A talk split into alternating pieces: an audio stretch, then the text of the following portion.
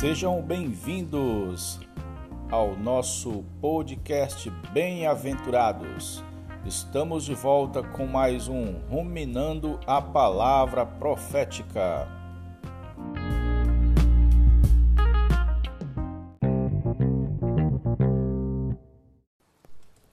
Jesus é o Senhor. Bom dia, meu querido ouvinte. Bom dia, meu querido irmão. Bom dia, minha querida irmã. Durante esse período, todo dia de manhã, estou ruminando partes do livro Você está preparado para o fim? do irmão Ezra Mar. Já estamos no episódio 18 tem sido muito edificante para mim, muito rico. Uma palavra muito impactante, muito urgente. E hoje vamos falar sobre a vacina é a pura palavra de Deus. Estamos no capítulo 2, imunizados com a palavra de Deus. Essa vacina é, uma, é a pura palavra de Deus. Vou é, ruminar ela em, em dois episódios. Ela fala, ela fala do vírus da iniquidade e que esse vírus infectou muitos cristãos e que certamente esses cristãos perecerão se não forem imunizados imediatamente. E a vacina, o antídoto, para esse vírus espiritual é a palavra de Deus. É o único meio de ficar imune à ação do mistério da iniquidade, que se multiplica no mundo pós-moderno, no nosso mundo atual, onde as pessoas acham que são independentes de Deus, onde as pessoas estão construindo um mundo onde Deus não está incluído que aliás o mundo não inclui Deus. Por isso que o mundo é inimigo de Deus. A igreja precisa voltar-se à palavra pura. Hoje vemos muitos cristãos em meio a shows, cura, expulsão de demônio, evangelho da prosperidade, e isso acaba distraindo os irmãos do foco da palavra de Deus. Há uma busca muito por louvor, por entretenimento visual. Todas essas coisas seriam para levar a palavra, mas essas coisas estão atraindo por si só. Então há uma urgência em voltar-se à palavra, em voltar-se à prática da leitura diária, em voltar-se ao fato de que nem só de pão vive o homem, mas de toda a palavra que sai da boca de Deus.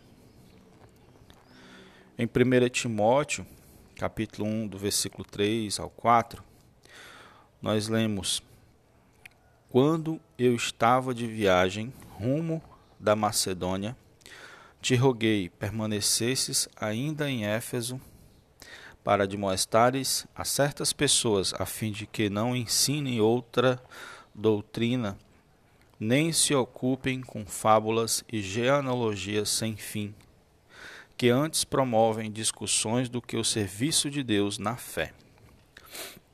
Vamos tocar aqui em duas palavras. Serviço de Deus, né? E também uh, fé. Senhor Jesus.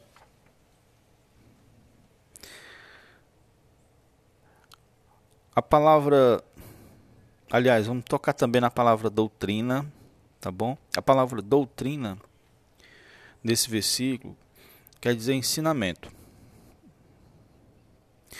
Em outras palavras, está, ele estava dizendo que não ensinassem outras, outra palavra mas se mantesse no foco da palavra de Deus.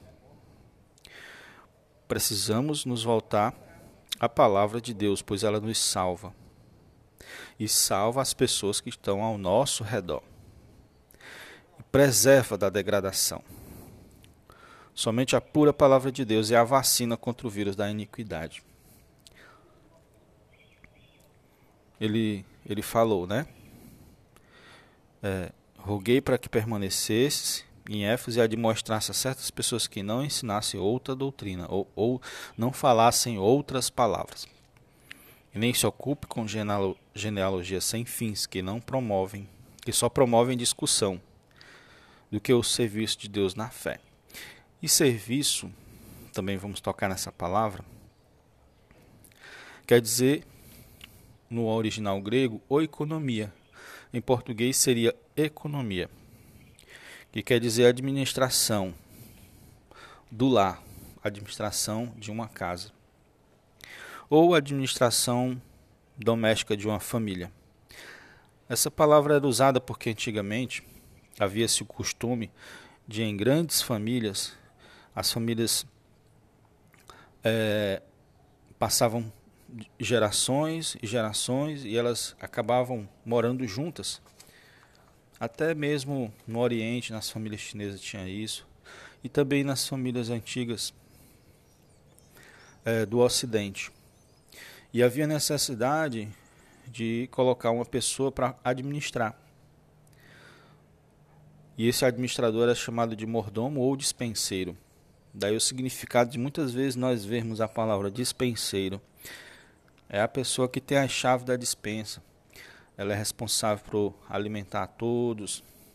A palavra muito boa mesmo é mordomo. Mordomo já a gente já conhece, né? Algumas culturas como a, a, a inglesa até ainda hoje usam a figura do mordomo. Então, outra outra figura bíblica que podemos entender é Josué. Aliás, José, José que esteve no Egito. Ele era um, exatamente o que essa palavra quer dizer. O mordomo. E ele cuidava de todos os serviços, né? Cuidava de toda a economia da casa, primeiro de Potifar e depois da casa de Faraó. Então ele, Paulo estava dizendo que não não saísse das palavras referentes a essa administração divina, né, que fosse um mordomo mesmo, mantesse nessa palavra. Por exemplo, o, objetivo da economia de um país é produzir riquezas e distribuir de maneira justa a população. Paulo aplicou esse conceito à casa de Deus, que é a igreja. Nessa economia, Deus usa servos, os servos, os dispenseiros, em sua igreja para distribuir as insondáveis riquezas de Cristo seu filho primogênito a todos da família. Isto é o que deve ocupar hoje as lideranças. A palavra tem que ter esse objetivo de transmitir Cristo, que é a riqueza de, de Deus, né? O poder de Deus, a sabedoria de Deus, o tudo de Deus é Cristo. Transmitir Cristo para as pessoas, para os filhos de Deus, os filhos, para as pessoas para torná-las filhos.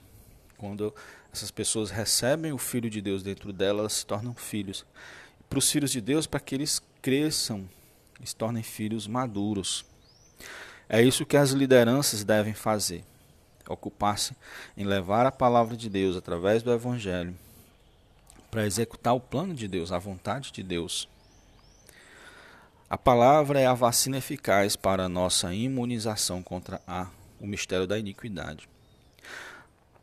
A proteção contra a corrupção começa com algo básico, com um conhecimento básico. Qual é? Que somos pecadores. A partir daí, com essa verdade, nós humilhamos diante de Deus, que é o requisito para sermos saudáveis espiritualmente.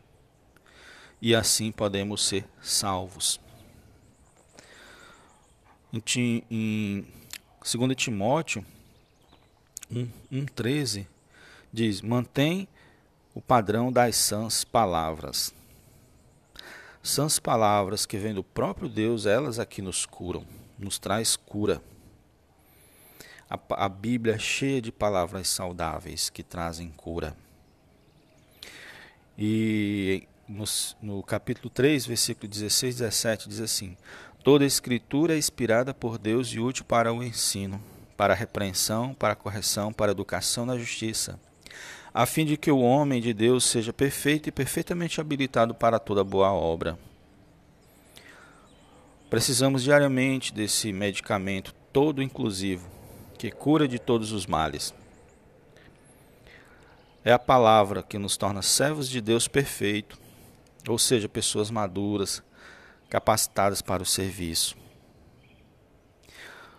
No 2 Timóteo 4, 2, diz assim: prega a palavra, insta, quer seja oportuno, quer, quer não, corrige, repreende, exorta com toda longanimidade e doutrina.